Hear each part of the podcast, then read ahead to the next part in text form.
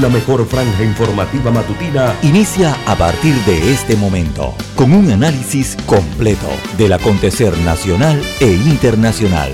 Noticiero Omega Estéreo.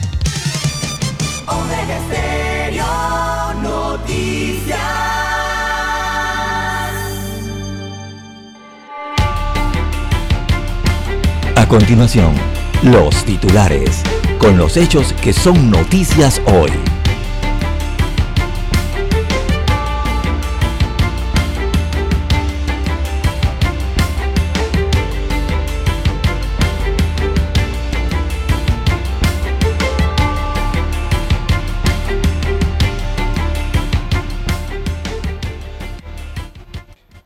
Corte salva la figura de la postulación múltiple. Un fallo de la máxima Corporación de Justicia, sin embargo, considera que la norma electoral que obliga a un candidato electo en dos cargos de elección popular a escoger solo uno de ellos no viola la Constitución. También para hoy, amigos eh, oyentes, empresas afectadas por alza de costos logísticos. En una encuesta de la Federación de Cámaras de Comercio de Centroamérica, el 92% de las empresas participantes respondió haber sufrido durante el primer semestre del 2021 incrementos en sus costos logísticos. También disminuyen los nuevos casos de COVID-19, avanza la vacunación eh, en el país. Están eh, en descenso luego de cinco semanas eh, de una meseta epidemiológica. También tenemos para hoy, amigos oyentes, que el 80% de la basura marina es plástico, según arroja un estudio reciente realizado en las costas eh, de la República de Panamá. También unos 86 millones de estudiantes eh, siguen sin pisar un aula en América Latina y el Caribe. Así lo destaca la UNICEF en su último informe y dice que como consecuencia de la crisis de la COVID-19, esta cantidad de niños, niñas y adolescentes siguen fuera de las aulas. La educación virtual eh, debe continuar y mejorar, pero está claro que durante la pandemia las familias más marginadas no han tenido acceso al aprendizaje, según este organismo internacional. También la falta de agua está entre los factores que ocasionan la crisis migratoria a nivel mundial y de la cual eh, es afectada Panamá como país de tránsito. También el Tribunal Electoral espera una discusión sincera con los diputados a partir del próximo lunes. Así al menos lo dijeron los eh, directivos de este máximo organismo electoral que compartirán mesa técnica eh, a partir de la próxima semana para que salga una nueva y democrática reforma electoral. También eh, el Ministerio Público desmantela red de funcionarios que vendían medicamentos de la caja del Seguro Social. En otros títulos eh, para la mañana de hoy, bueno, también tenemos que internos de Remar en Chilibre viven un drama por culpa de un incendio registrado también en sus instalaciones. La ola de delincuencia y violencia no se detiene en el país. Bueno, siguen cometiéndose asesinatos eh, en el sector, en Chepo, en el distrito de Chepo. Eh, encapuchados atacaron a Concepción Camarena, Arias Titingo, cuando se encontraba en medio de una negociación de terrenos en Altos de la Tosca. Lo asesinaron de 20 disparos. También eh, fallece otro líder de, peligrosa pandilla en el sector del este. Eh, este recibió varias detonaciones de arma de fuego. Bueno, una cabeza de agua se llevó a un ciudadano chiricano de 65 años de edad. Lastimosamente fue encontrado muerto ayer en horas de la tarde eh, en las aguas del río San Félix, y en el corregimiento de Ato Pilón, en la comarca Nave Buglé. También, amigos oyentes, eh, para hoy tenemos a nivel eh, internacional de relieve bueno, hay una crisis en Argentina. Esto producto de las elecciones registradas el pasado domingo. Ayer la vicepresidenta de la República de Argentina, que es Cristina Kirchner, envió dura carta al presidente Alberto Fernández y pidió cambio de gabinete en Argentina.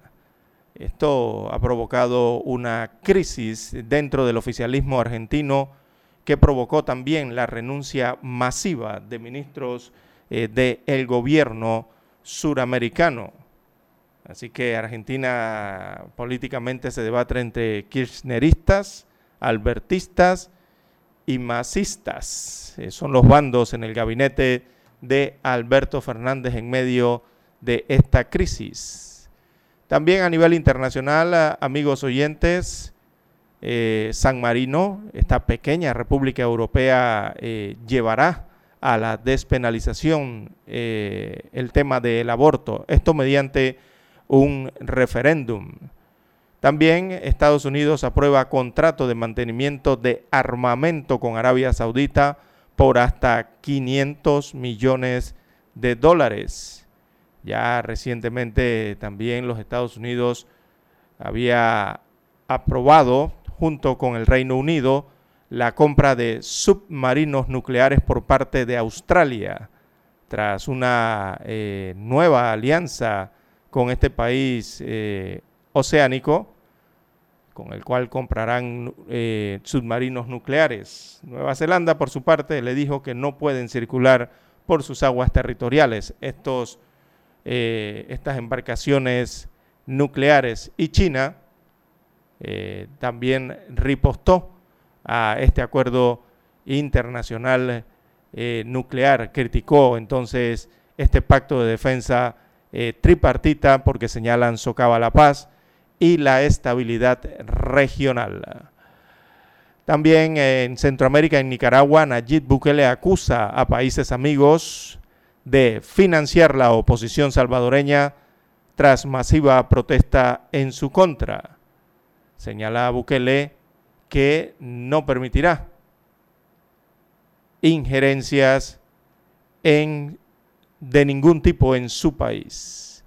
Bien, amigos oyentes, estas y otras informaciones durante las dos horas del noticiero Omega Estéreo. Estos fueron nuestros titulares de hoy. En breve regresamos.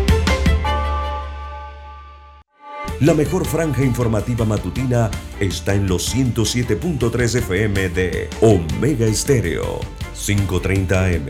Noticiero Omega Estéreo. Presenta los hechos nacionales e internacionales más relevantes del día. 7.30 AM. Infoanálisis. Con entrevistas y análisis con los personajes que son noticia. De 8 y 30 a 9 y 30 de la mañana sin rodeos, con Álvaro Alvarado, de lunes a viernes, por Omega Estéreo.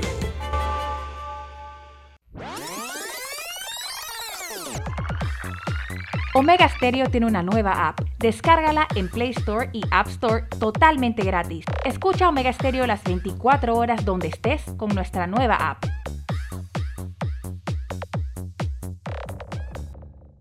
Para anunciarse en Omega Stereo marque el 269-2237. Con mucho gusto le brindaremos una atención profesional y personalizada. Su publicidad en Omega Estéreo. La escucharán de costa a costa y frontera a frontera. Contáctenos 269-2237. Gracias.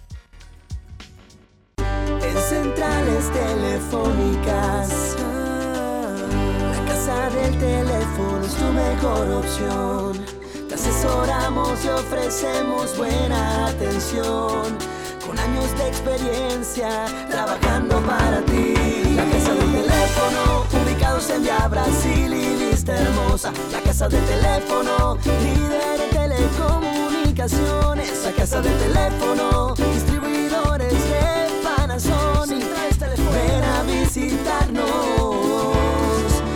Casa del teléfono. 229-0465 lsdtcorp.com Distribuidor autorizado Panasonic.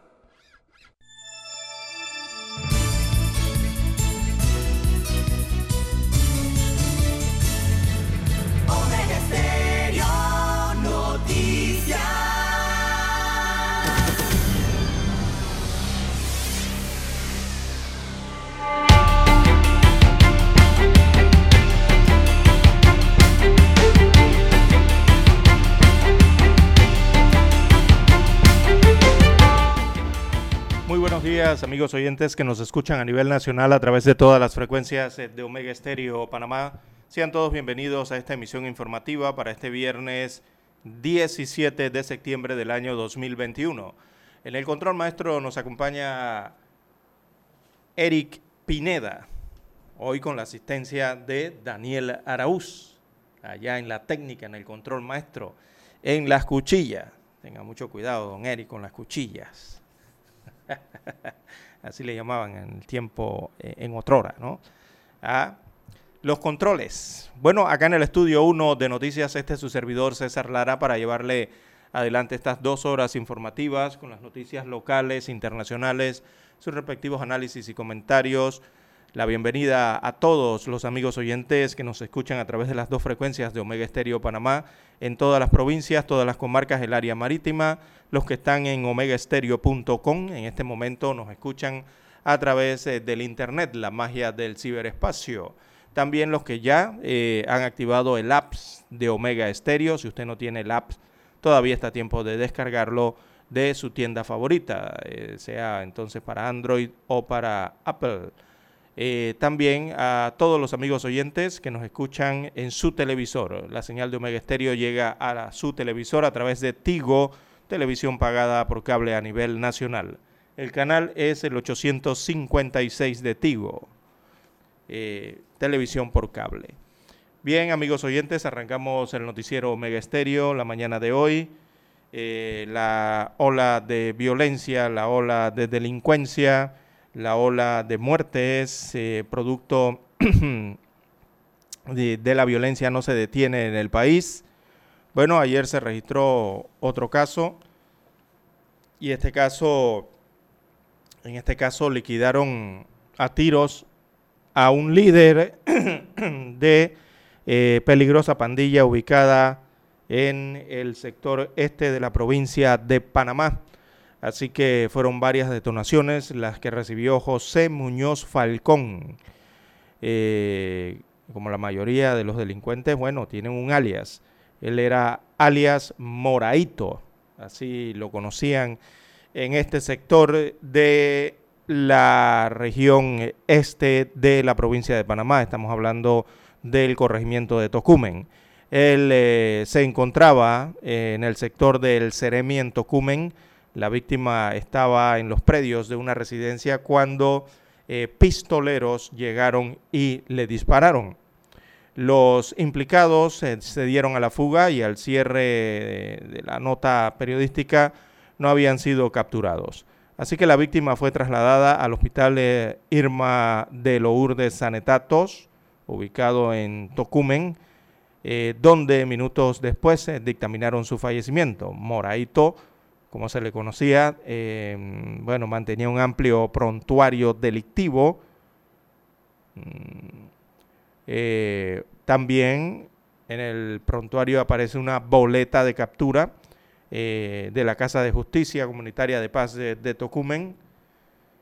El año pasado entonces eh, se le confeccionó también una alerta de posible tentativa contra otro pandillero. Eh, ¿Y por qué él tenía una alerta de tentativa contra otro pandillero? Porque eh, José Muñoz Falcón, alias Moraito, era el hijo de la asesinada patrona un caso muy conocido también eh, en los últimos meses en Panamá. Esto por el homicidio de Zuleika Falcón, alias la patrona, eh, quien era eh, su madre. Así que este hecho se registró en el corregimiento de Tocumen. recordemos que el pasado 2 de diciembre del año 2019, su madre, Zuleika Falcón, de 43 años y apodada la patrona, también fue asesinada cuando se encontraba en Santa Isabel de Cabra, corregimiento de Pacora. Esto en el instante en que, se, en que descendía de un automóvil y fue interceptada por sicarios que la esperaban en un automóvil y le dispararon. Bueno, el día de ayer entonces su hijo, eh, José Muñoz Falcón Arias Moraito, también fue atacado a tiros por sicarios que aprovechaban que caminaba a orillas eh, de la calle. Bien, amigos oyentes, las 5.58 minutos eh, de la mañana en todo el territorio nacional. También el día de ayer eh, se dio otro hecho violento y es que estaban repartiendo balas el día de ayer. 20 disparos, con 20 disparos acabaron con la vida de otro ciudadano y esto en menos de 24 horas la violencia en el país se cobró otra vida. Se trata de un hombre que fue asesinado de 20 disparos. El crimen ocurrió la noche del miércoles en una casa ubicada en la comunidad conocida como La Tosca. Esto en Las Margaritas, en el distrito de Chepo, acá en la provincia de Panamá. Así que el episodio violento se desató cuando Concepción Camarena, eh, alias Titingo, de 49 años de edad, se acercó a una vivienda localizada en el asentamiento informal Altos de la Tosca y preguntó a la propietaria del inmueble sobre unos terrenos que mantiene en venta. Mientras platicaban sobre el costo de las mismas, eh, aparecieron unos sujetos vestidos de negro y encapuchados y eh, le dispararon a este ciudadano. Descargaron 20 municiones sobre él. Eh, alias Titingo intentó salvar su vida y corrió a refugiarse al inmueble, pero sus verdugos ingresaron y terminaron eh, la misión que tenían en ese momento, según los testigos. Tras cometer el crimen, los asesinos se dieron a la fuga con dirección a la, a la quinta etapa de la Tosca. Así que la policía eh, del área montó fuertes operativos en búsqueda de los atacantes, pero no hubo aprendidos. Bueno, criminalística del Ministerio Público eh, eh, emite entonces documentación al respecto de alias Titingo. Veamos aquí, al revisar el cuerpo, bueno, contabilizaron estos 20 orificios de bala en diferentes partes del cuerpo y encontraron en la escena 19 casquillos. Eh, este, esta, esta víctima mantenía prontuario delictivo, veamos, 2011 fue herido de bala en el sector de Veracruz, en el 2008 fue aprendido con arma de fuego, también eh, drogas. Eh, en el 2020 fue detenido por eh, asaltar con arma blanca y también, mm, veamos aquí, salió en libertad para el 2021, en mayo del 2021. Así que, bueno, con este nuevo crimen suman 28 mm, las personas asesinadas en lo que va de septiembre. Así que la tarde del miércoles se perpetró un doble crimen, crimen también eh, en el corregimiento de Caledonia, eh, donde dos hombres fueron asesinados plena luz del día allí cerca de la Plaza 5 de Mayo. Hacemos la pausa y retornamos.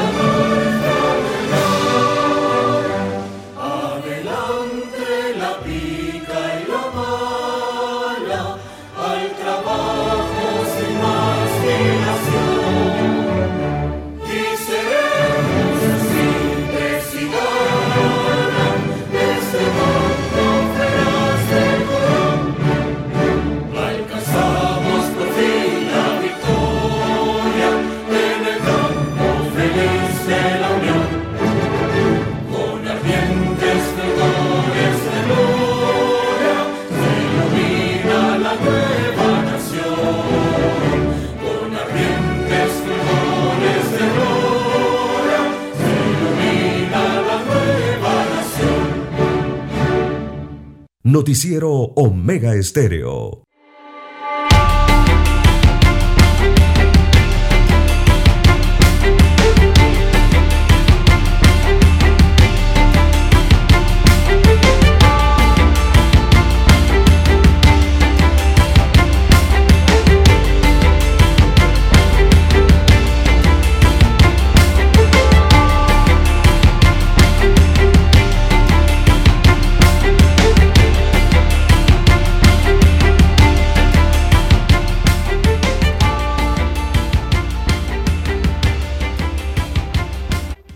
Amigos oyentes, las 6, 6, minutos eh, de la mañana en todo el territorio nacional. Eh, también tenemos para hoy que disminuyen los nuevos casos eh, de COVID-19. se trata de los nuevos casos de la enfermedad en Panamá que están en descenso, según las estadísticas, luego de cinco semanas en, lo que se puede denominar una meseta epidemiológica en la semana más reciente, que es la semana del, del 4 al 11 de septiembre, se dieron 825 casos menos que la semana anterior. Así que los expertos atribuyen la situación a varios factores. Destacan uno, eh, la vacunación y también el cumplimiento del uso de las mascarillas en el país, otra de las medidas de bioseguridad en medio eh, de la pandemia. Así que la curva epidemiológica de casos eh, de la COVID-19 eh, sigue en descenso. Según observamos el número de casos por semana epidemiológica. Lourdes Moreno, que es la jefa nacional del Departamento de Epidemiología del MINSA, quien manifestó que luego de cinco semanas consecutivas en una meseta de nuevos casos, los mismos han comenzado a descender, gracias a Dios. Así que los datos eh, de la última semana epidemiológica del 5 al 11 de septiembre registraron en el país un total de 2.491 casos, lo que representa 825 contagios menos que los 3.316 casos contabilizados en la semana anterior, o sea, la que iba del 29 de agosto al 4 de septiembre. Así que los datos eh, que han sido entregados entonces a la Organización Panamericana de la Salud, la OPS, que es la Oficina Regional para las Américas de la Organización Mundial de la Salud, eh, muestran que entre las últimas eh, semanas, sobre todo la semana 33, 34, 35, las tres últimas semanas, eh, se notificaron en promedio 4.086 casos. un descenso del 45.5% con relación al reporte de la semana anterior, que es la semana número 32 en esta tabla. Eh, en esa semana 32 se habían registrado 5.945 casos, según el gráfico que presenta hoy el diario La Prensa en su página 4A. Así que también el epidemiólogo y especialista en salud pública Arturo Rebollón explicó que con la vacunación hay otros factores que están contribuyendo a la disminución de casos, como el uso de las mascarillas, según eh, puso de relieve en los sitios eh, abiertos y cerrados también. Eh, habla del lavado de manos y otras medidas de bioseguridad adoptadas en el país en medio de esta pandemia. Así que, de hecho, Rebollón eh, plantea que Panamá también ha logrado contener la circulación de la variante Delta en el país por esos factores que en los últimos reportes de la eh, secuencia genómica del Instituto Conmemorativo Gorgas, este es de estudios eh, de la salud, muestran que su circulación representa un 20% de los casos. Eh, también tiene que ver mucho el tema de la vacunación en el país. Esa vacunación está avanzando. Eh, comenzó, recordemos, en enero pasado, un 20 de enero, eh, y se encuentra entonces en su última fase, donde actualmente ya se está vacunando a la población en general, ¿no? A partir de los 12 años de edad. Esto ya es vacunación en barrido en todos los puntos de la República en donde está disponible las dosis a partir de los 12 años de, edad. Em, el objetivo es lograr eh, por lo menos un 70% de la población vacunada, según las autoridades de salud. Esto para finales de este mes de septiembre o principios de octubre. Y el 80% de la población eh, es el cálculo que tienen para el próximo mes de noviembre. Eh, veamos la vacunación cómo está. Eh, las gráficas muestran que hay un 47% eh, de los habitantes que tienen sus dos dosis, o sea, tienen el esquema completo de vacunación, y hay un 64% en su primera dosis. Es lo que revela el, la gráfica que tiene hoy el diario La Prensa también.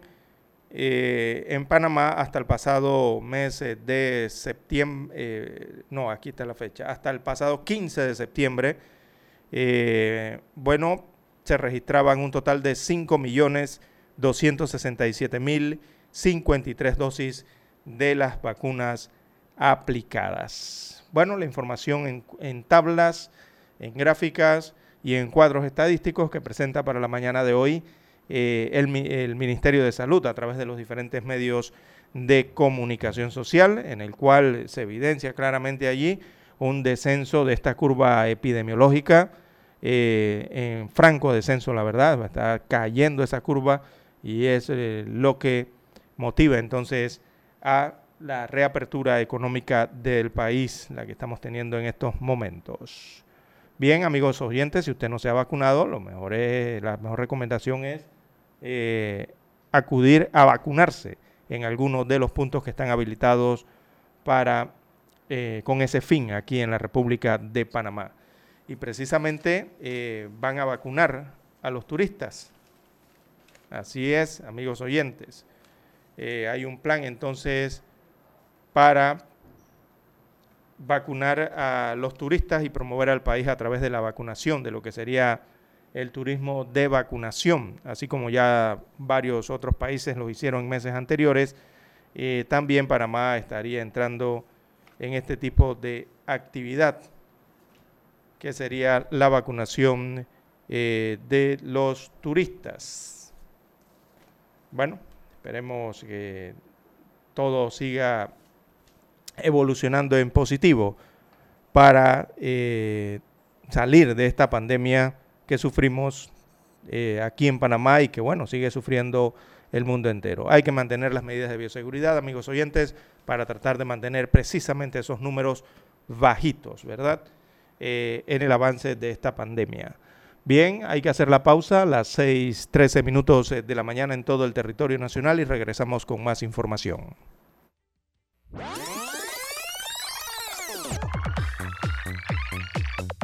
Omega Stereo tiene una nueva app. Descárgala en Play Store y App Store totalmente gratis. Escucha Omega Stereo las 24 horas donde estés con nuestra aplicación 100% renovada.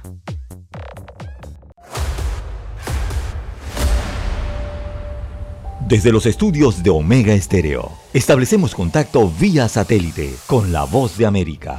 Desde Washington, presentamos el reportaje internacional.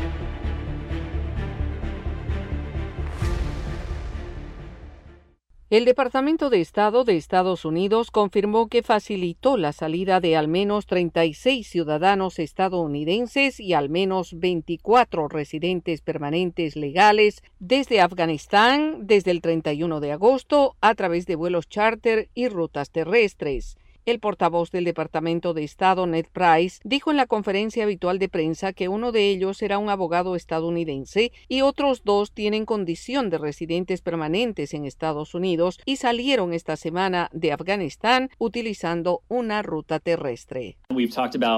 Hemos hablado de nuestro compromiso permanente y duradero con los estadounidenses y los residentes permanentes legales, además de los afganos con quienes tenemos un compromiso especial para facilitarles la salida si deciden salir salir del país. Price dijo que un par de vuelos charter salieron del Aeropuerto Internacional de Kabul la semana pasada con ciudadanos estadounidenses a bordo, pero dijo que no estaba al tanto de que ningún vuelo internacional, fletado o de otro tipo, haya salido del Aeropuerto Internacional de Mazar y Sharif, donde los aviones fletados para transportar personas fuera de Afganistán se han quedado atascados, lo que generó pedidos para que el Departamento de Estado haga más para facilitar su partida. En el caso de las salidas por una ruta terrestre, Price dijo que como se hizo en el pasado, se les proporciona orientación. Uh, Trabajamos para facilitar su paso seguro uh, y los funcionarios de la embajada los recibieron una vez que cruzaron la frontera. Por supuesto, uh, esto sigue a una serie de acciones durante las últimas dos semanas. Con relación a los vuelos charter, Price dijo que Estados Unidos agradece el apoyo de Qatar, país que no solo está desempeñando un papel clave en el aeropuerto internacional de Kabul, sino que también está administrando los vuelos charter, añadiendo que se espera ver más en los próximos días. Yoconda Tapia, Voz de América, Washington. Escucharon vía satélite desde Washington el reportaje internacional.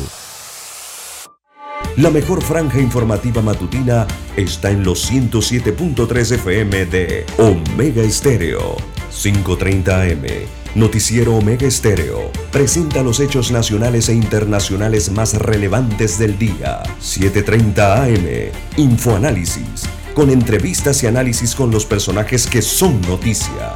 De 8 y 30 a 9 y 30 de la mañana. Sin rodeos. Con Álvaro Alvarado. De lunes a viernes. Por Omega Estéreo. Somos Omega Estéreo. 40 años siendo la cadena nacional en FM estéreo pionera en Panamá.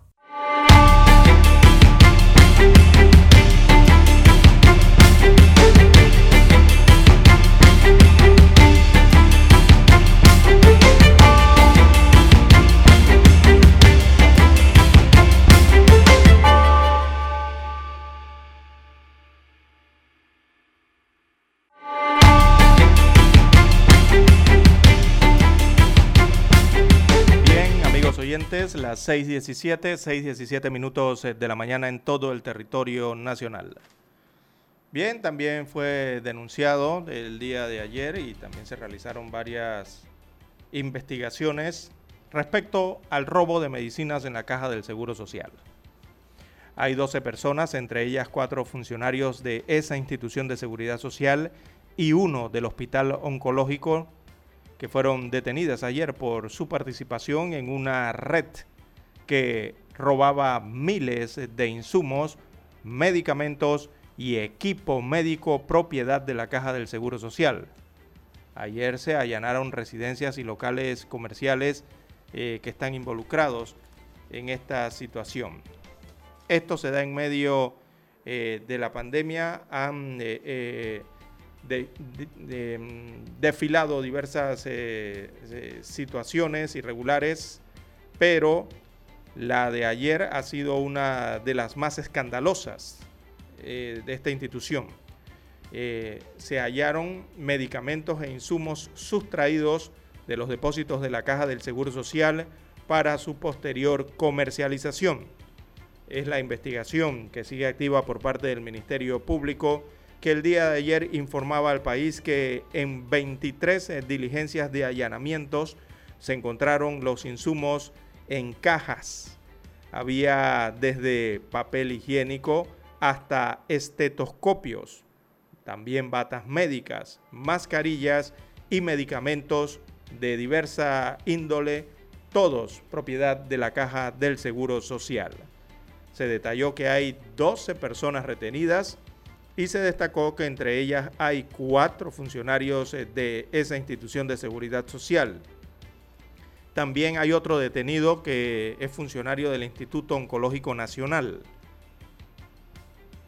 Ellos eh, fueron llevados a la Fiscalía Primera Superior o serán llevados a la Fiscalía Primera Superior contra la delincuencia organizada ante un juez eh, de garantías para las imputaciones correspondientes. Así que este allanamiento se efectuó el día de ayer en conjunto con la Policía Nacional en diferentes puntos de la provincia de Panamá y también de la provincia de Panamá Oeste, como parte de una investigación por la presunta comisión de delitos de peculado y asociación ilícita.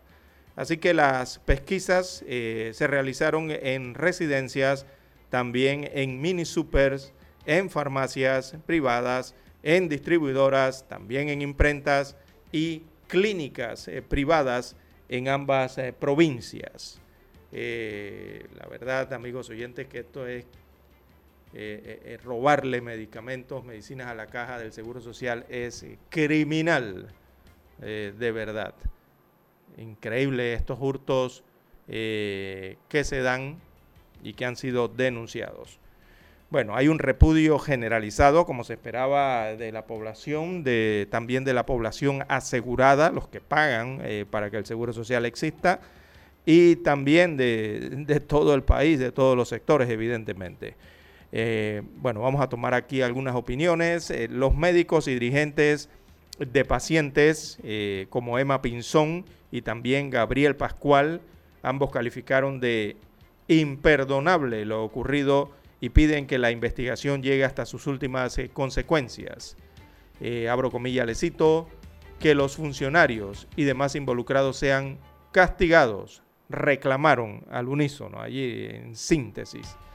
Eh, Roger Armando Varés, que también es presidente del Comité de la Protección de Pacientes y Familiares, no se mostró sorprendido por lo sucedido, pues afirma que hace años su organización ha denunciado que funcionarios de la Caja del Seguro Social en compañías de en compañía de otras personas sustraen medicamentos e insumos, hasta bandejas de operación de las instalaciones de nuestra Caja del Seguro Social, según eh, puso de relieve Armando Varés.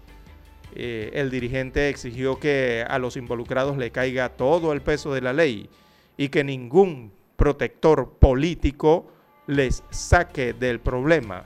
Son unos inmorales, eh, según acotó este dirigente del Comité de Protección al Paciente y Familiares. También ayer se consultó a los eh, directivos de la Caja del Seguro Social, específicamente al director general.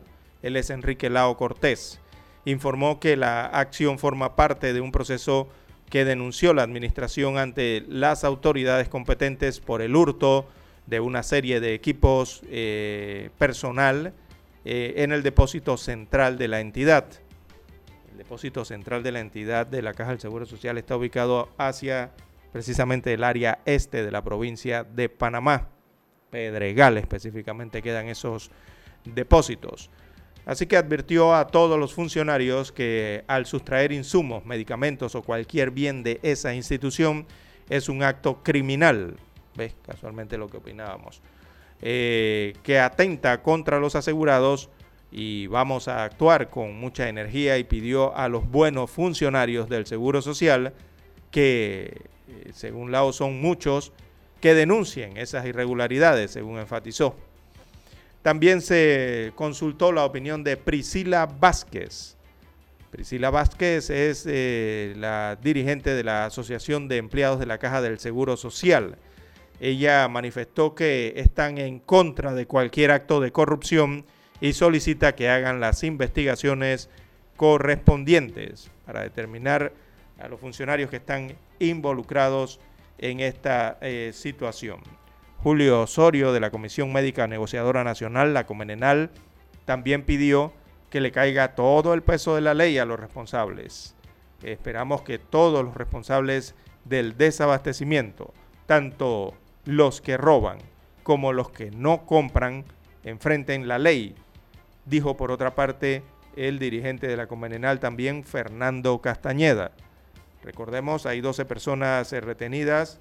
Eh, dentro de estos hay cuatro funcionarios de la Caja del Seguro Social, un funcionario del Instituto Oncológico.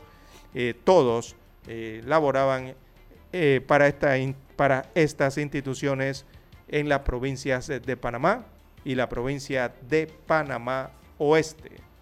Así que es lo que eh, arroja esta investigación que ayer eh, eh, visitó entonces todos estos lugares como parte precisamente de eso, de las investigaciones que se llevan a cabo.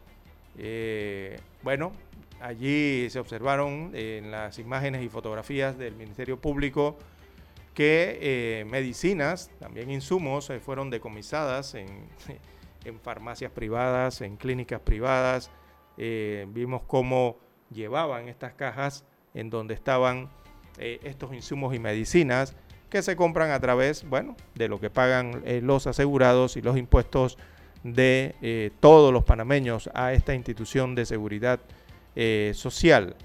evidentemente aquí es una sustracción o un robo, presuntamente, por parte de funcionarios, por allí va la investigación, funcionarios de la propia Caja del Seguro Social y que posiblemente, no sé, hayan sido sacadas por este grupo de personas.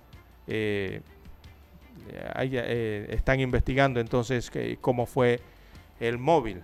Eh, por allí en las redes hablan mucho de grupos de personas aseguradas que mediante recetas expedidas por, supuestamente expedidas por médicos de la institución, también han sacado las medicinas. Otros hablan de un grupo interno de la Caja del Seguro Social que sacó estas medicinas eh, de los propios eh, depósitos, pero se está investigando al respecto para conocer eh, profundamente el móvil de toda esta investigación. bueno, es lo que ha ocurrido en la Caja del Seguro Social. estos medicamentos entonces que estaban, han sido vendidos, lo más probable a farmacias privadas, también a hospitales y eh, o han sido distribuidos entre la población, ¿no? Hay que, eso es importante investigarlo porque recordemos que también los medicamentos eh, tienen fecha de expiración por una parte y bueno, al adquirir esto de manera opaz entonces usted podría estar arriesgándose a medicamentos que eh, no tienen la validez o la, eficacia que se espera, ¿no? Y sumado al otro delito, al otro, a la otra parte criminal, que es eh, sustraer esto de la institución de seguridad social. Bien, amigos oyentes, parte de lo que ocurrió ayer con esta situación. Las 6.27, 6.27 minutos de la mañana en todo el territorio nacional. Hacemos la pausa y retornamos. Infoanálisis. De lunes a viernes, de 7 y 30 a 8 y 30 de la mañana por los 107.3 FM de Omega Estéreo. Con Guillermo Antonio Adames, Rubén Darío Murgas y Milton Enríquez. Infoanálisis el programa para gente inteligente como usted.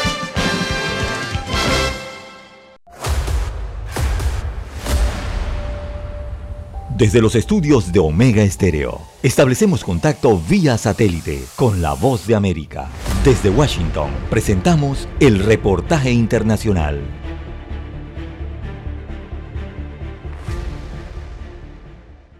Un juez de distrito de Estados Unidos bloqueó la expulsión de familias migrantes atrapadas cruzando la frontera con México, eximiéndolas de una orden impuesta por el gobierno del expresidente Donald Trump al comienzo de la pandemia de COVID-19.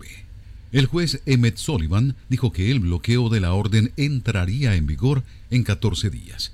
El presidente Joe Biden ha enfrentado una creciente presión de algunos defensores de la inmigración y expertos en salud para poner fin a la llamada Orden del Título 42, que esencialmente ha cortado el acceso al asilo para cientos de miles de migrantes. El título 42, que ha estado en vigor desde marzo de 2020, seguirá aplicándose a los adultos solteros que representan la mayoría de los migrantes arrestados que intentan ingresar a Estados Unidos. En febrero, Joe Biden eximió a los niños no acompañados de la política de expulsión y su gobierno la ha estado aplicando a menos familias detenidas en la frontera. Tony Cano, Voz de América, Washington. Escucharon vía satélite desde Washington el reportaje internacional. Omega Estéreo, 24 horas en FM Estéreo.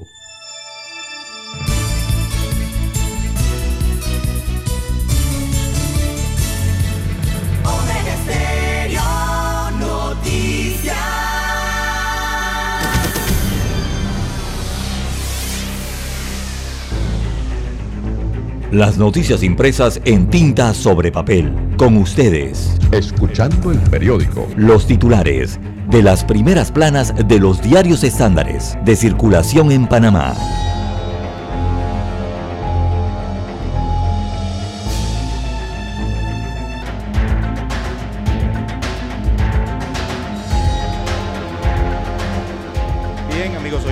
Diario La Prensa titula para hoy, Corte salva la figura de postulación múltiple. En un fallo de la máxima corporación de justicia, eh, sin embargo, eh, considera que la norma electoral que obliga a un candidato electo en dos cargos de elección popular a escoger solo uno de ellos no viola la Constitución. Eh, destaca la información del diario La Prensa que al resolver dos demandas de inconstitucionalidad, la Corte Suprema de Justicia salvó la figura de la postulación múltiple, justo en momentos en que el tema es discutido dentro del paquete de reformas electorales. Un reciente fallo de la Corte concluyó que no es inconstitucional la postulación de un candidato a más de un puesto de elección popular, así como la potestad del Tribunal Electoral de determinar cuál de los cargos ejercerá el candidato electo si éste no renuncia a uno de ellos en un término de cinco días posterior a los comicios. Así que el fallo reconoce que no es viable ejercer dos cargos al mismo tiempo. Eh, lógico, ¿no?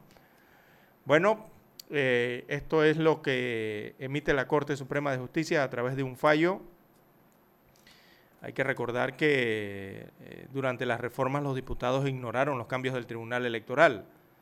Durante el debate del primer y segundo bloque del proyecto de ley número 544, precisamente que reforma el Código Electoral, los magistrados del Tribunal Electoral presentaron tres modificaciones que los diputados de la Comisión de Gobierno de la Asamblea Nacional decidieron ignorar. Aunque aquí el máximo organismo de justicia en el país, bueno, le da la potestad al Tribunal Electoral de organizar eh, la vida electoral del país. Bien, empresas afectadas por alza de costos logísticos. Es la principal información económica que presenta hoy el diario La Prensa. Eh, en una encuesta de la Federación de Cámaras de Comercio de Centroamérica, esa es la FECAMCO. en esa encuesta regional, Veamos los resultados. 92% de las empresas participantes respondió haber sufrido durante el primer semestre del año 2021, haber sufrido incrementos en sus costos logísticos. Raúl del Valle, que es el representante de la Cámara de Comercio, Industria y Agricultura de Panamá ante esa federación regional, dijo que hay un alza mundial en los costos de los fletes, lo que pone presión en el precio de los productos. Además, la encuesta abordó temas como ventas y empleos. Bueno, los amigos oyentes aquí en Omega Estéreo no nos dejan mentir. Desde hace más de un semestre venimos señalando la situación que se está enfrentando en la República de China, especialmente en sus fábricas, que bueno, China la verdad es que es la fábrica mundial. Allí se fabrica de todo lo que consumen los cinco continentes. Y el problema entonces en la logística de transporte a través de, las, de los barcos de contenedores eh, es otro problema que se suma a esta cadena que ha sufrido retrasos a nivel mundial y por haber sufrido retrasos evidentemente vienen estos altos costos, tanto en el transporte como en eh, los diversos países porque el stock se acaba en los depósitos. Bien, amigos oyentes, en otras informaciones para la mañana de hoy también tenemos, disminuyen los nuevos casos de COVID-19, avanza la vacunación, dice la prensa que los nuevos casos de la enfermedad están en descenso luego de cinco semanas de una meseta epidemiológica. En la semana más reciente, del 4 al 11 de septiembre, se dieron 825 casos. Así que un reporte realmente bajo, ¿no? En esta epidemia y esperemos que sigan bajando más. También eh, titula hoy la prensa, reportan casos de abuso sexual ocurrido hace 32 años atrás. Esto ocurrió en las aldeas infantiles SOS eh, de Panamá. Eh, esta organización de ayuda y beneficencia informó ayer que investiga una denuncia de presunto abuso sexual contra una niña que la ONG albergó hace más de 30 años. Domingo Barrios de Aldeas Infantiles dijo que la víctima que hoy vive en Alemania hizo el reporte este año a la sede en Austria. Así que se está investigando este caso.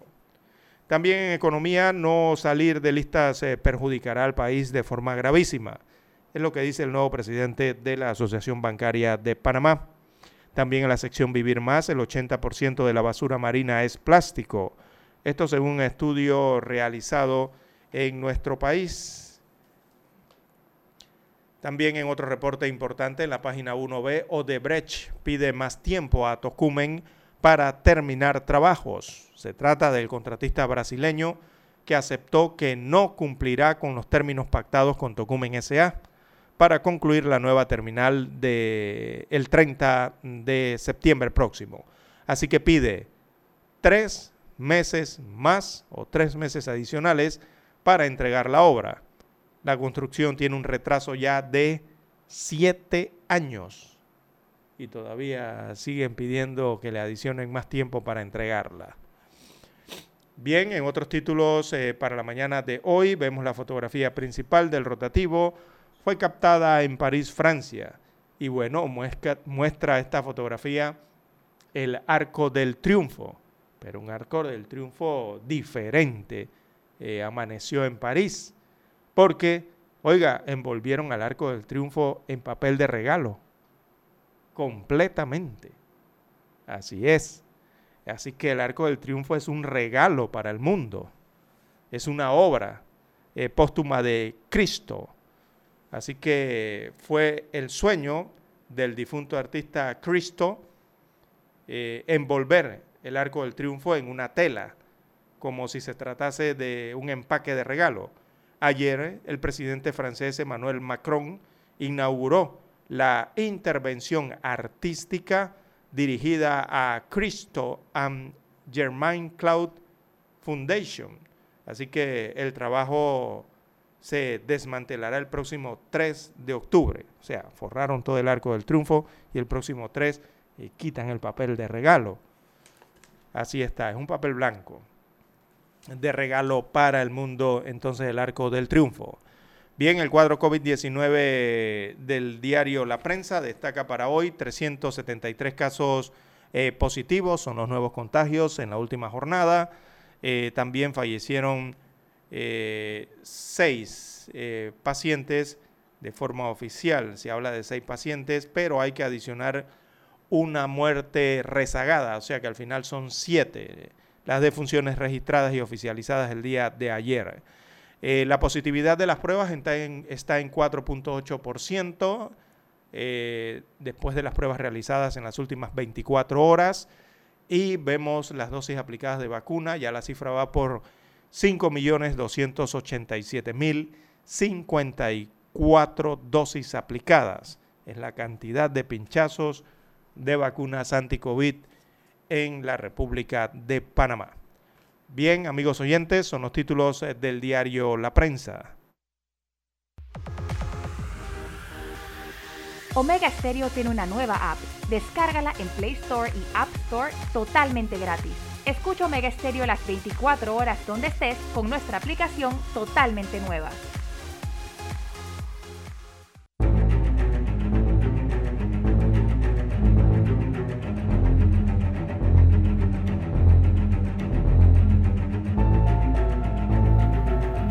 Bien, la decana de la prensa nacional, la estrella de Panamá, titula para este viernes 17 de septiembre, eh, unos 86 millones de estudiantes siguen sin pisar un aula en América Latina y el Caribe.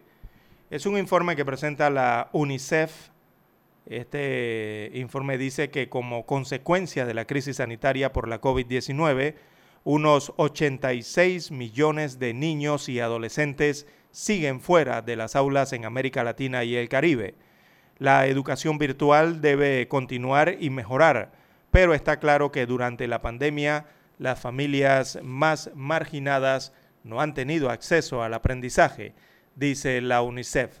Aparece fotografía de Jan Gaug eh, acompañando este titular. Jan Gaug es la directora regional de la UNICEF. Bueno, abro comillas, le cito. Es esperanzador ver que cada día reabren más escuelas y más niños y adolescentes, maestros y profesores vuelven a la escuela. Cierro comillas, es lo que dice la directora regional de la UNICEF. También en otros títulos del diario La Estrella de Panamá, eh, microorganismos, su función y una investigación científica. Es el reporte especial que presenta La Estrella de Panamá en la página 2B. Eh, destaca que entidades públicas con el apoyo de organismos internacionales, estudian microorganismos para desarrollar un producto que ayude a proteger cultivos como el café. Hay microorganismos que contribuyen a cuidar el ambiente, destaca este reportaje especial. También en portada de la Estrella de Panamá eh, destacan hoy los efectos en el país por la compra de Claro. Este es un tema de telecomunicaciones. Bueno, el presidente ejecutivo de Cable Wireless, Julio Spiegel, habla de lo que representa para el país la compra de Claro Panamá. Parte de la transacción comercial se hará con financiamiento de la banca local. Bueno, eh, sí, es un reordenamiento entonces del tema de la telefonía móvil en nuestro país. Cable and Wireless queda con alrededor del 60% del mercado de telefonía celular en la República de Panamá, al adquirir Claro en este momento. Bien, eh, las correas generan tensión en Asia, destaca otro título. No, no son las correas, es las coreas. Debe ser las coreas. Generan tensión en Asia. Se están refiriendo aquí a dos países. Eh, tanto a Corea del Sur como a Corea del Norte. de entender ¿Por qué? Porque se están realizando ensayos de lanzamiento de misiles, lo que generó tensiones en el noreste de Asia. Entonces son las dos Coreas, es Corea del Sur y Corea del Norte. Eh, la medida fue una muestra de fuerza de los dos países cuando las relaciones, las relaciones pasan por su momento más bajo desde el año 2019. Hay un análisis al respecto en la página 4A del diario La Estrella de Panamá. También en otros títulos, Tribunal Electoral espera una discusión sincera con los diputados. Bueno, al, menos así eh, lo destaca el magistrado presidente eh, de este organismo electoral, Heriberto Araúz, él dijo que espera una discusión sincera con los diputados en la mesa técnica y que salga una nueva y democrática reforma electoral. El magistrado entregó ayer la resolución que reconoce a país como partido político. Ayer el Tribunal Electoral reconoció entonces a esta agrupación eh, como partido político. le entregó a José eh, Toto Álvarez el reconocimiento legal ya de partido político de país. Bien, en otros títulos, el Ministerio Público desmantela la red de funcionarios que vendían medicamentos de la Caja del Seguro Social. También está la huella verde, la página verde del diario La Estrella de Panamá. Destaca en el reportaje la falta de agua está entre los factores que ocasionan la crisis migratoria. Eh, ciertamente en los países de África, sobre todo, ¿no? De los migrantes es una eh, de las razones que aducen, eh, emprenden esta migración hacia los Estados Unidos de América. Bien, también en cultura descubren una nueva obra de arte de Vincent Van Gogh. Esta obra de arte sería de 1882.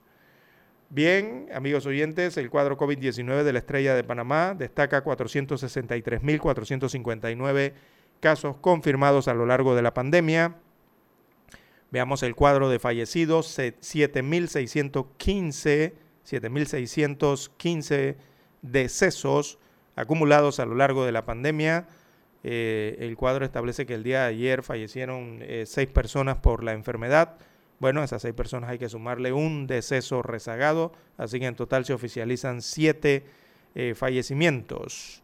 También se informó de 373 nuevos casos o nuevos contagios en la última jornada y veamos el cuadro de recuperados, 451.966 pacientes o personas que han logrado salir de esta enfermedad, que se han curado, que se han restablecido.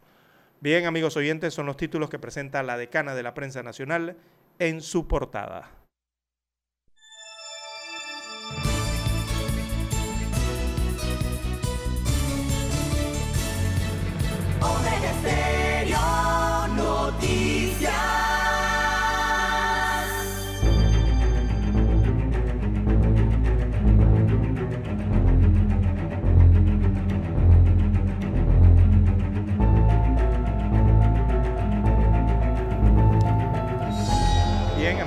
El Metro Libre también llega a la mesa de redacción de Omega Estéreo. Titula hoy Se avecina otro golpe bajo contra Panamá. Destaca una nota de redacción del diario Metro Libre. Eh, tal como ocurrió en el caso llamado Los Papeles de Panamá o Panama Papers, eh, fuentes periodísticas dijeron a Metro Libre que se prepara en el exterior del país, otro golpe bajo contra la imagen de Panamá y los servicios que ofrecen importantes firmas legales. Dice el Metro Libre que el país tiene que defender su imagen. Abro comillas, está haciendo una cita aquí. Dice el Metro Libre que el país tiene que defender su imagen ante publicaciones que se convierten en un revés para los esfuerzos que hace Panamá. Cierro comillas. Esto, según dijo un empresario consultado el día de ayer, que aparece hoy como principal titular entonces en el diario Metro Libre. Bueno, el Metro Libre, para ampliarles un poquito más, se está refiriendo a una investigación que hace el Consorcio Internacional de Periodistas de Investigación. Hay una periodista de Nueva York y una periodista de Venezuela, una norteamericana y una venezolana, que están haciendo una investigación específicamente en la que eh, han enviado un cuestionario, una carta cuestionario al expresidente de la República, Ricardo Martinelli Berrocal. Eh, precisamente el expresidente es el que anticipa un nuevo ataque reputacional contra el país, algo similar eh, a lo de Panama Papers, y aseguró que esto sería un golpe bajo también para el país.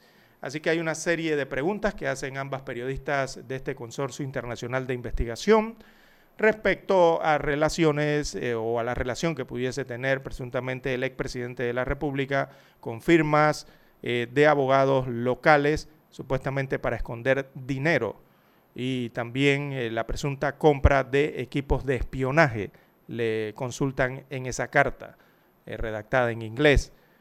También le están haciendo preguntas allí directas al expresidente de la República para establecer supuestamente una vinculación de sus hijos, eh, tanto Luis Enrique Martinelli Linares como Ricardo Alberto Martinelli Linares, con la trama de Odebrecht en otros cuestionamientos. También allí preguntan la relación que pudiese existir con otros empresarios eh, en Panamá respecto a estas temáticas específicas de las offshore. Bien, es lo que investiga el consorcio eh, de periodistas eh, internacional de investigación.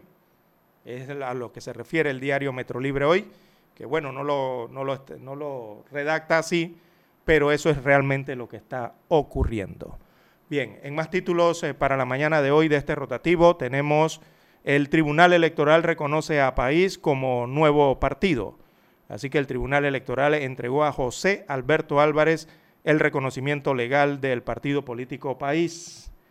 También para hoy Ginete está fuera de las pistas 10 eh, años. Destaca el Metro Libre que el panameño Tomás Mejía fue suspendido 10 años por el uso de un dispositivo eléctrico en una carrera.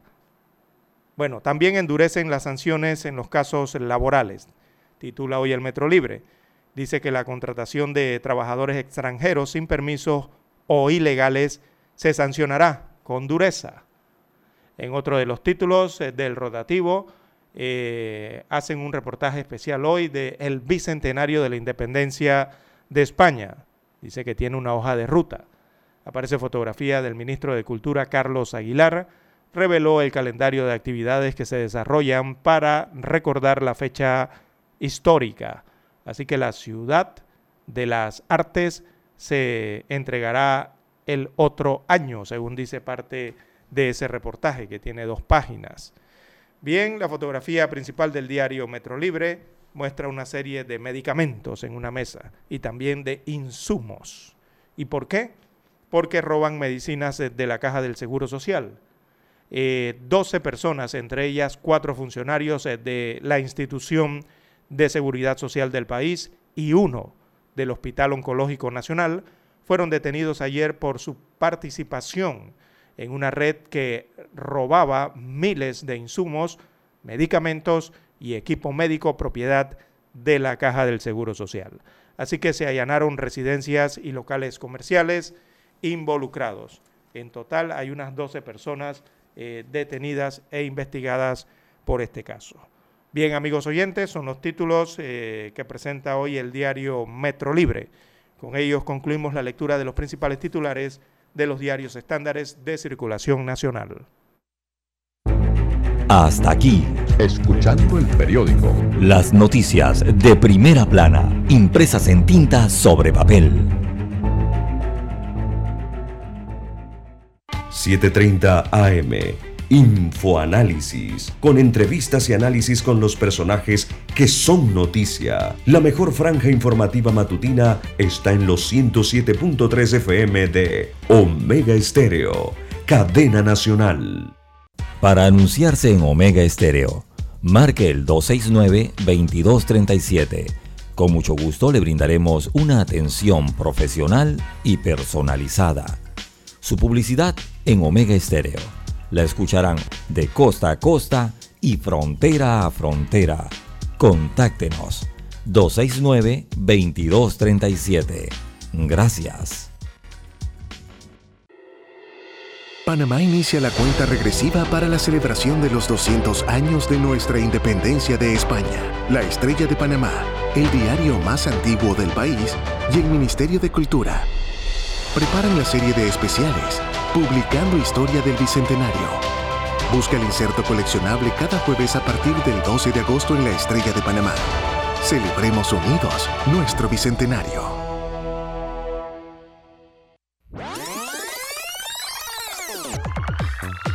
Omega Stereo tiene una nueva app. Descárgala en Play Store y App Store totalmente gratis. Escucha Omega Stereo las 24 horas donde estés con nuestra nueva app.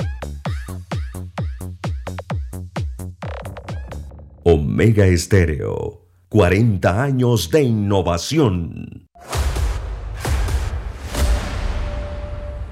Desde los estudios de Omega Estéreo, establecemos contacto vía satélite con la voz de América.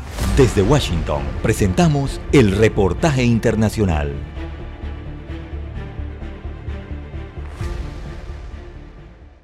Autoridades de los parques nacionales en California que atienden el tema de los incendios reportaron las emergencias que se han presentado en el Parque Nacional de las Secuoyas y del Cañón de los Reyes en California.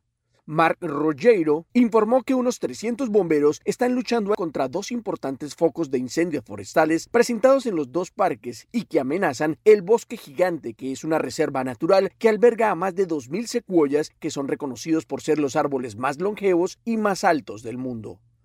Los dos fuegos en expansión están ubicados en las zonas de Colony y Paradise y fueron provocados por algunos rayos que cayeron en la zona la semana pasada y las autoridades informaron que el Parque Nacional de las Secuoyas está cerrado y sus oficinas y empleados fueron evacuados ante la amenaza. También la comunidad de Three Rivers debió ser reubicada en su totalidad.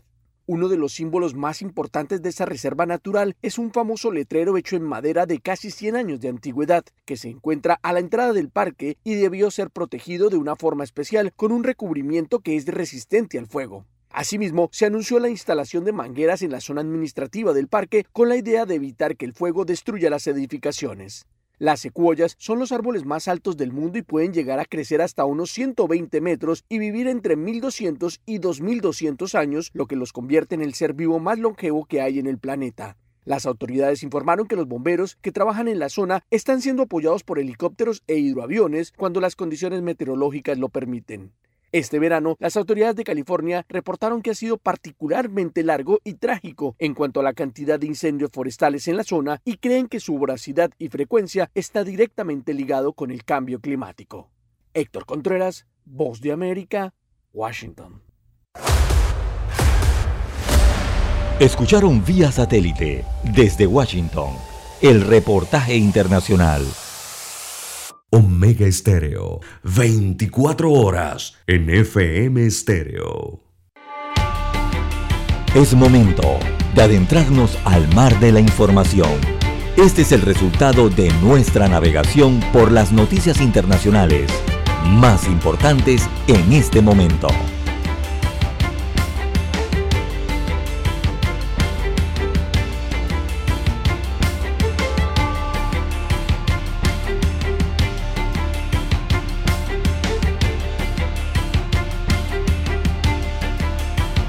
Bien, amigos oyentes eh, de relieve a nivel eh, internacional, bueno, la luz está encendida en el cono sur, en el continente americano, específicamente por la crisis eh, que se sufre en Argentina.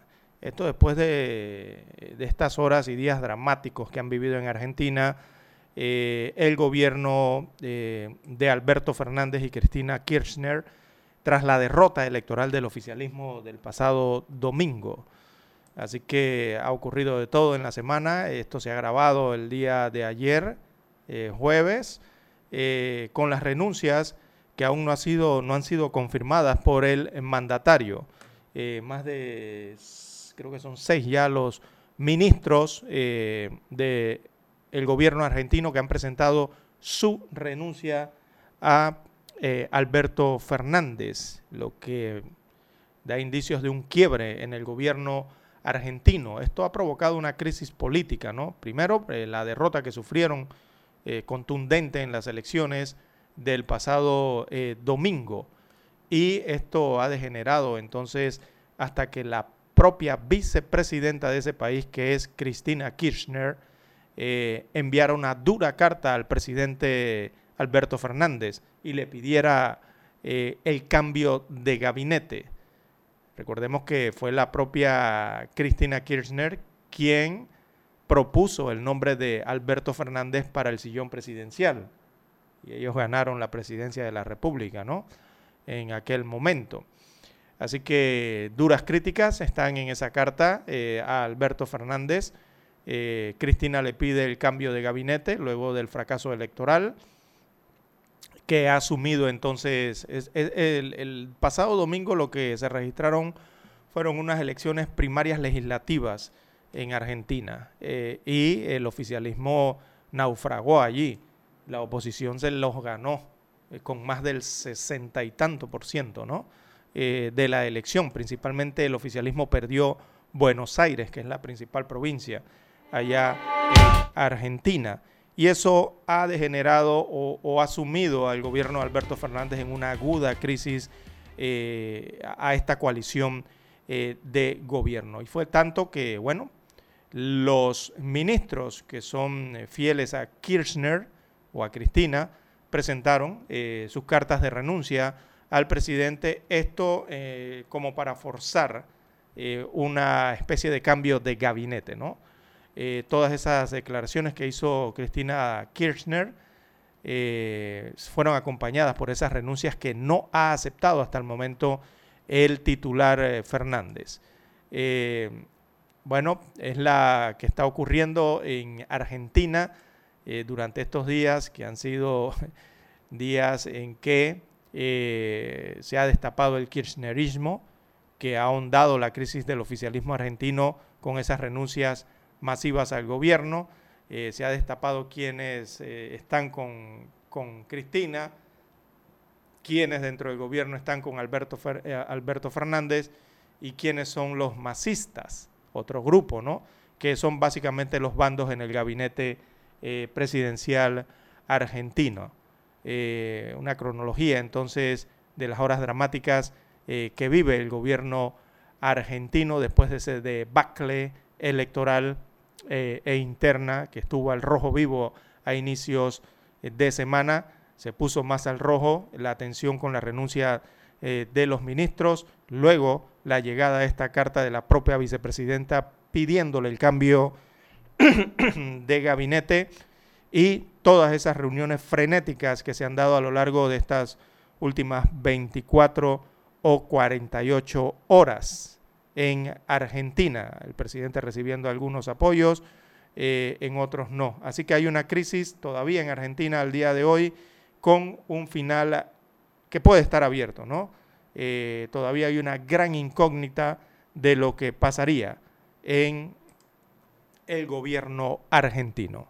Ya tenemos la señal vía satélite desde Washington, Estados Unidos, con la voz de América. Adelante, Daniel.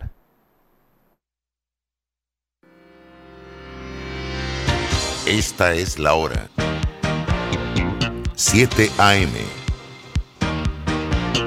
7 horas. Omega Estéreo, 40 años con usted en todo momento. El satélite indica que es momento de nuestra conexión. Desde Washington, vía satélite. Y para Omega Estéreo de Panamá, buenos días, América. Buenos días, América. Vía satélite. Desde Washington.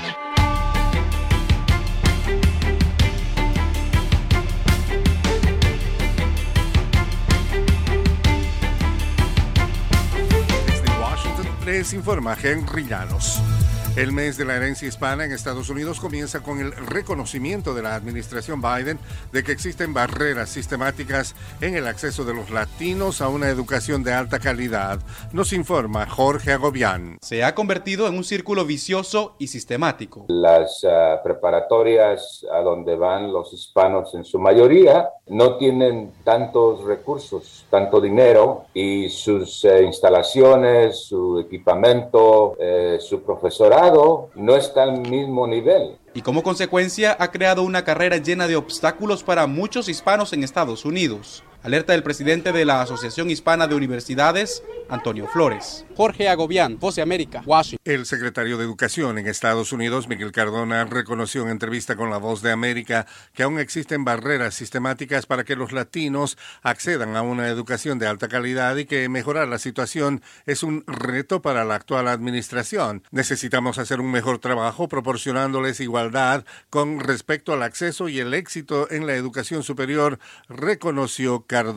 Organizaciones defensoras de derechos humanos consideran que el informe de la misión de determinación de hechos sobre Venezuela ratifica las denuncias que han elevado durante años. Desde Caracas nos informa Carolina Alcalde. Para diversas organizaciones defensoras de derechos humanos, el segundo informe presentado por la Misión Internacional Independiente de la ONU de Determinación de los Hechos sobre Venezuela. Para Alfredo Romero, director presidente del Foro Penal, el informe reitera que el sistema de justicia ha sido utilizado como arma de persecución política. Siempre hemos señalado no solo el número de presos políticos que existen, son consecuencia de una decisión de un tribunal que no les permite luego de esa decisión de privarlos de libertad preventivamente incluso defenderse. Carolina Alcalde, Voz de América, Caracas. La oficina del primer ministro haitiano Ariel Henry emitió el jueves su primera declaración pública acerca de la evidencia que autoridades dicen tener de llamadas telefónicas entre él y un sospechoso clave en el asesinato del presidente Jovenel Moïse, que afirmó que recibió incontables llamadas de personas preocupadas por su seguridad tras el homicidio. La oficina ha señalado que no le es posible identificar a todos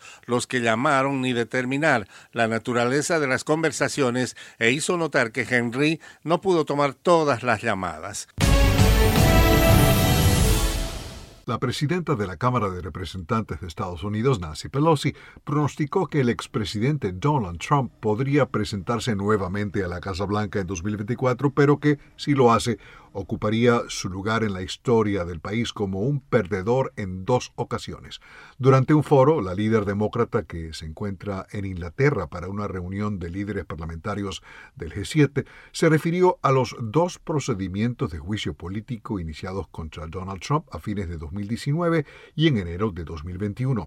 Sin mencionarlo directamente por nombre y apellido, Pelosi dijo que si quiere postularse nuevamente será el primer presidente acusado dos veces y derrotado dos veces. Sus comentarios fueron recibidos con un fuerte aplauso por parte de la audiencia mayoritariamente británica.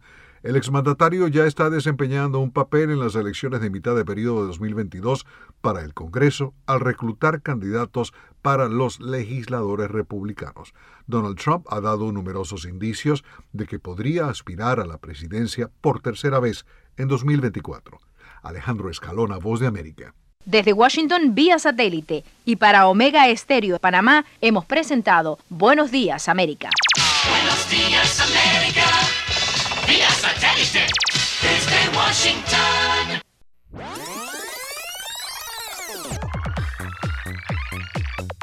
Omega Stereo tiene una nueva app. Descárgala en Play Store y App Store totalmente gratis. Escucha Omega Stereo las 24 horas donde estés con nuestra aplicación 100% renovada.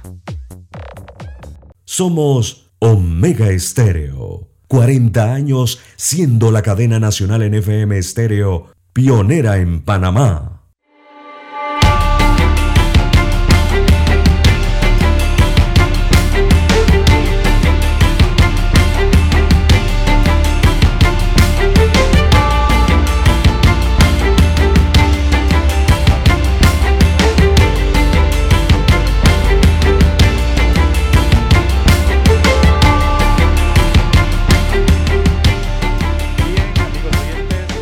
Siete, seis, siete, seis minutos eh, de la mañana en todo el territorio nacional.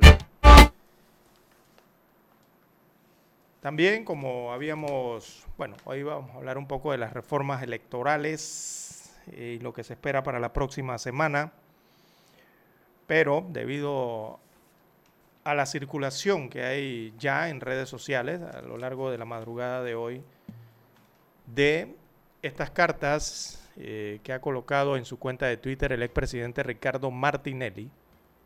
Y unas cartas que están redactadas en inglés, eh, que son enviadas por el Consorcio Internacional de, Periodistas de Investigación, en el que eh, señalan que el expresidente anticipa un nuevo ataque reputacional a Panamá, según lo que considera él, y que bueno, están en su cuenta de Twitter, y también las respuestas que el exmandatario brindó a este consorcio internacional de periodistas de investigación. También las publicó en sus redes sociales, que son públicas, por supuesto. Eh, bueno, vamos a atender este tema. Eh, bien, se trata entonces eh, de lo que considera el exmandatario sería un considera que sería un nuevo ataque reputacional en contra de Panamá. Recordemos que ya este consorcio internacional de periodistas de investigación realizó algunas publicaciones en años anteriores referente a eh, el desarrollo del tema denominados por ellos eh, los papeles de Panamá. Eh, advierte ahora el expresidente, luego de haber recibido esta carta con, con varias preguntas que le hace este consorcio y después de haberlas respondido, que esto podría ser un nuevo ataque reputacional al país. Bueno, eh, ¿quién le hizo las preguntas al ex mandatario? Según su cuenta de Twitter, observo aquí que las respuestas que dio el expresidente Ricardo Martinelli la ha dado a las reporteras Brenda Medina y también a la reportera Emilia Díaz Struck. Ellas son del Consorcio Internacional de Periodistas de Investigación. Eh, Brenda Medina es una periodista de origen latino, eh, ella trabaja en Nueva York, ¿verdad? Eh, trabaja en medios de comunicación en Nueva York, en Estados Unidos de América. Y la otra periodista es Emilia Díaz Struck. Eh, ella también es latinoamericana. Ella es específicamente de Venezuela.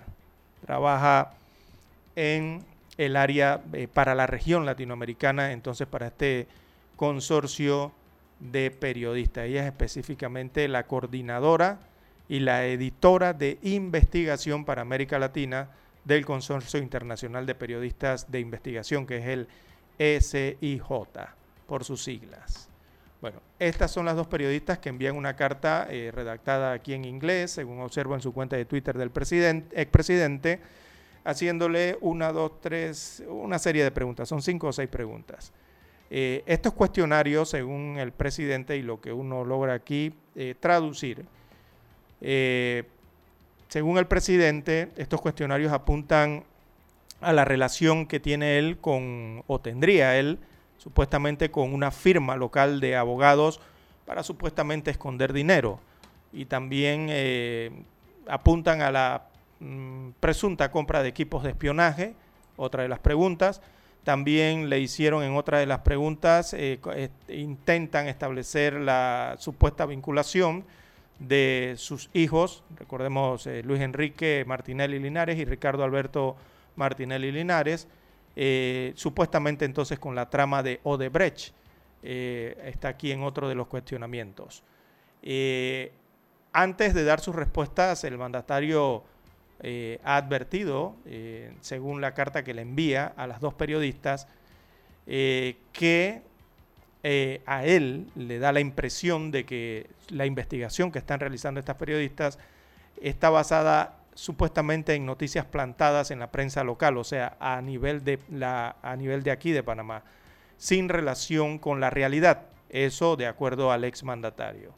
Así que veo aquí que les pide amablemente eh, cautela en, en el trabajo de investigación que están realizando como periodistas internacionales eh, y ante las serias preguntas que le están haciendo en esta carta.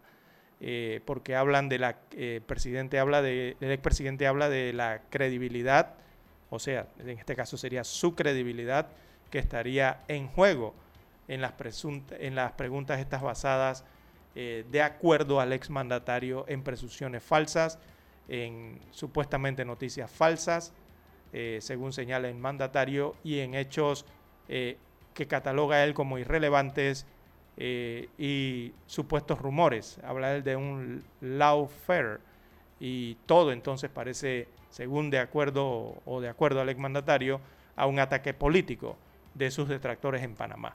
Pero veamos qué dicen las preguntas que le hacen estas periodistas, tanto venezolana como estadounidense, al exmandatario.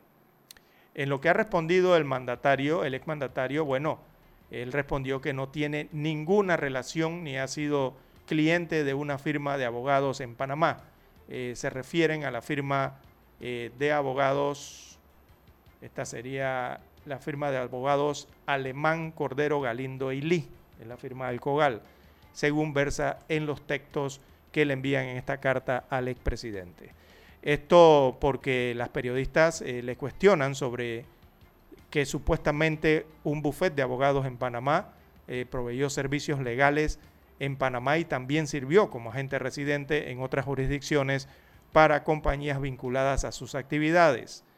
También le preguntaron a Martinelli Berrocal sobre que sería uno de los eh, primeros directores de una compañía en Panamá. Hablan de la compañía Panagroup Limitada, eh, registrada en Bahamas en 1997. Ante esa pregunta, el exmandatario respondió que específicamente en cuanto a esa compañía, eh, que eso fue un holding para un banco local que fue vendido hace más de 20 años a otro grupo bancario. Y por último, eh, dijo en cuanto al tema de la pregunta que le hacen eh, de su relación con el Citibank, que mm, tuvo una mínima participación accionaria, ¿no? según aclaraba allí el mandatario. En otra de las preguntas, la segunda pregunta, bueno, los periodistas o las periodistas le cuestionan sobre em, decenas de empresas panameñas en las que supuestamente él o sus familiares han tenido eh, puestos directivos, presuntamente, que han avalado en otras empresas vinculadas a él o a sus familiares la obtención de préstamos bancarios.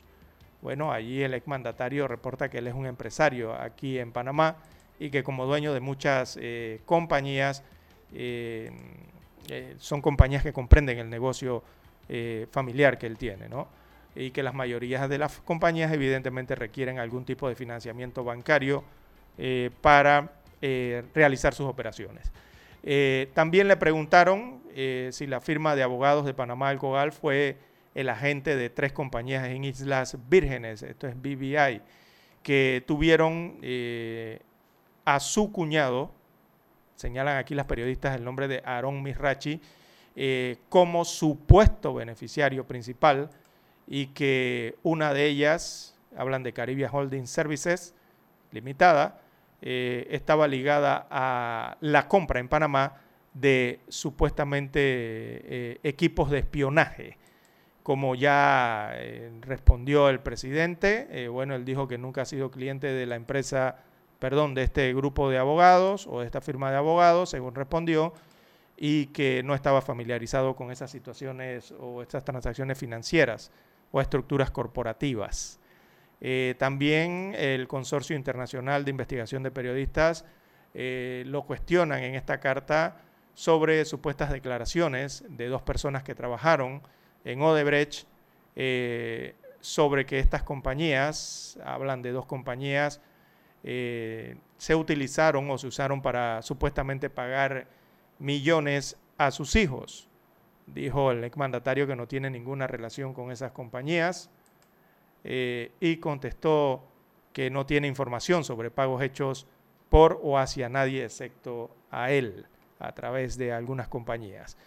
Eh, también, mm, por otro lado, le preguntan al exmandatario en esta carta del consorcio internacional de periodistas de investigación, eh, sus relaciones con otros eh, panameños. Están hablando de la relación que pudiese tener con Roberto Brin Azcárraga, supuestamente señalado como representante de una empresa denominada Palmira Limited y que llegó a trabajar en sus empresas familiares y eh, dijo que ya no trabaja allí, según respondió el mandatario en esta carta que le envía a este consorcio de investigación periodística.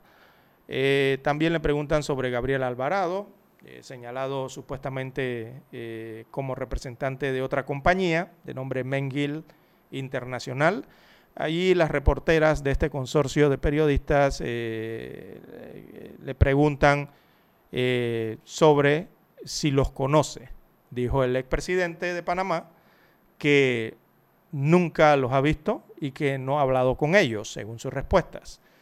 Así que las periodistas también le cuestionaron sobre un altercado que tuvo Ricardo Martinelli con su ex embajador en Estados Unidos de América, de nombre Jaime Alemán, durante una festividad de matrimonio en las playas de Pacífico de Panamá. Bueno, el expresidente señala que, eh, que este panameño fue asignado como embajador de Estados Unidos de América, que luego fue destituido por él, y que aceptó en, la carta entonces que tuvieron eh, una discusión en una boda basados en diferencias políticas, según lo que señala el exmandatario. Bueno, parte de las respuestas que aparecen hoy en las redes sociales, específicamente en la cuenta de Twitter del expresidente Ricardo Martinelli Berrocal, en el que señala eh, o anticipa el exmandatario que pudiese darse en los próximos meses o en las próximas semanas lo que considera un ataque reputacional a la República de Panamá. Bien, parte de lo que tiene entonces eh, de las cartas y las respuestas que da estas cartas al Consorcio Internacional de Periodistas de Investigación. Bien, las 7.18, 7.18 minutos eh, de la mañana en todo el territorio nacional. Hacemos la pausa y retornamos. 7.30 AM. Infoanálisis, con entrevistas y análisis con los personajes que son noticia. La mejor franja informativa matutina está en los 107.3 FM de Omega Estéreo, cadena nacional. Desde los estudios de Omega Estéreo, establecemos contacto vía satélite con la voz de América. Desde Washington, presentamos el reportaje internacional.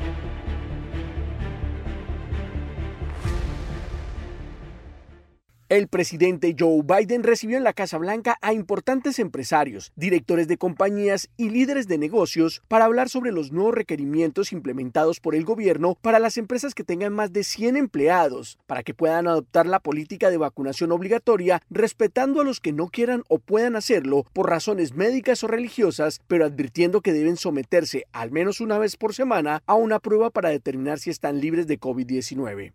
Con esta medida, el mandatario estadounidense espera cobijar a unos 80 millones de trabajadores y agregó que en breve el Departamento de Trabajo anunciará nuevas políticas y medidas que mejoren la tasa de vacunación en el país. El presidente Biden ha criticado fuertemente a los ciudadanos que aún no se han vacunado y dijo textualmente, hemos sido pacientes, pero nuestra paciencia se está agotando y su negativa nos ha costado a todos. De esta forma, expresó su preocupación por el aumento ante la cantidad de casos en los últimos días debido a la rápida propagación de la variante Delta del COVID-19, que es altamente contagiosa y que representa un gran peligro para los no inmunizados.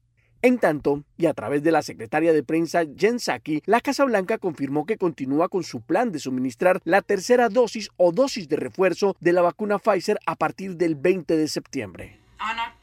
El 18 de agosto, casi un mes atrás, después de largas conversaciones, ocho de los doctores más importantes del Departamento de Servicios Humanos sacaron un comunicado donde determinaron que las dosis de refuerzo eran necesarias y nosotros tenemos un plan para empezar a suministrar las dosis de refuerzo a partir de la semana del 20 de septiembre, sujeto a una evaluación independiente del FDA y de la CIP. Según datos oficiales, el 54% de los estadounidenses están completamente vacunados. Héctor Contreras, Voz de América, Washington. Escucharon vía satélite desde Washington el reportaje internacional. Para anunciarse en Omega Estéreo, marque el 269-2237 con mucho gusto le brindaremos una atención profesional y personalizada. Su publicidad en Omega Estéreo. La escucharán de costa a costa y frontera a frontera. Contáctenos 269-2237. Gracias. Omega Stereo tiene una nueva app. Descárgala en Play Store y App Store totalmente gratis. Escucha Omega Stereo las 24 horas donde estés con nuestra aplicación totalmente nueva. Omega Estéreo, 40 años innovando.